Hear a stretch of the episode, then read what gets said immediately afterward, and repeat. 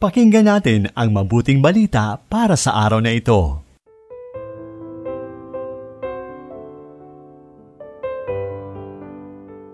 Magandang buhay! Ginigilaw kong kapanalig. Dakilahin natin ang Diyos sa natatanging bukasyon na ipinagkalob niya sa atin.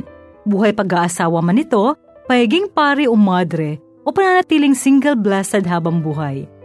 Anumang bukasyon o misyon ang napili natin, ang mahalaga nakatutugon tayo sa panawagan ng Panginoon na maging buhay na tanda ng kanyang paghahari sa kasalukuyang mundo. Ito po muli si Sister Lines ng Daughters of St. Paul na nagaanyayang ihanda na ang sarili sa pakikinig sa mabuting balita mula kay San Mateo, Kabanata 10, talata 7 hanggang 15.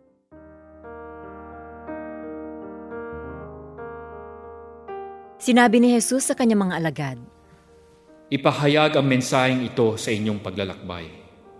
Palapit na ang kaharian ng langit.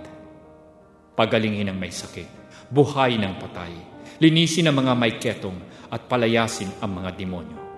Ibigay nyo ng walang bayad ang tinanggap nyo ng walang bayad.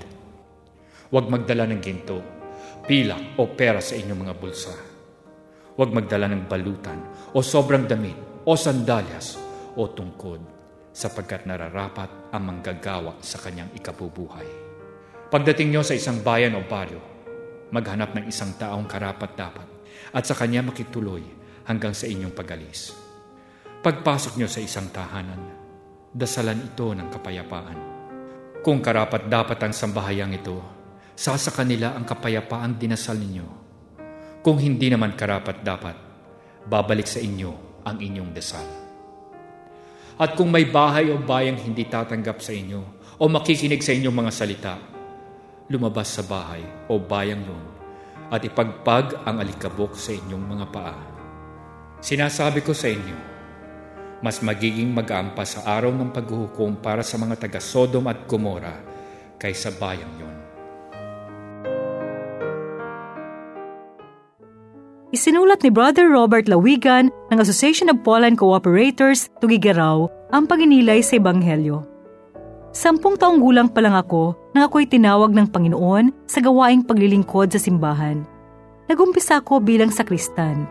At nung magbinata ako, naging kasapi ako ng maraming organisasyon at movements katulad ng Catholic Charismatic Renewal, Biblical at Prison Apostolate, Association of Pauline Cooperators, basic ecclesial community, at marami pang iba. Hindi ko lubos maisip na maisabak sa mga gawaing ito dahil ako po ay mahiyain at tahimik lamang. Marunong ang Diyos dahil sa kahinaan ko pala niya ako gagamitin para maglingkod sa Kanya. Taong 2003 nang ako ay mag-asawa sa edad na 42. Kay Julie na 30 taon ang edad nung kami ikinasal.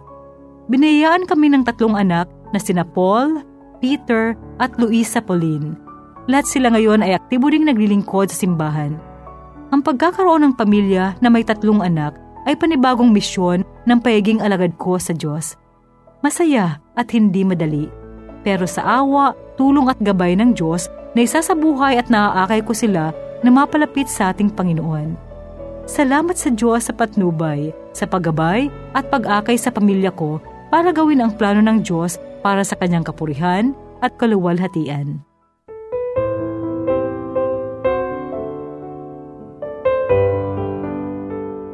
Inyong napakinggan ang mabuting balita para sa araw na ito. Hatid sa inyo ng Pauline's Radio.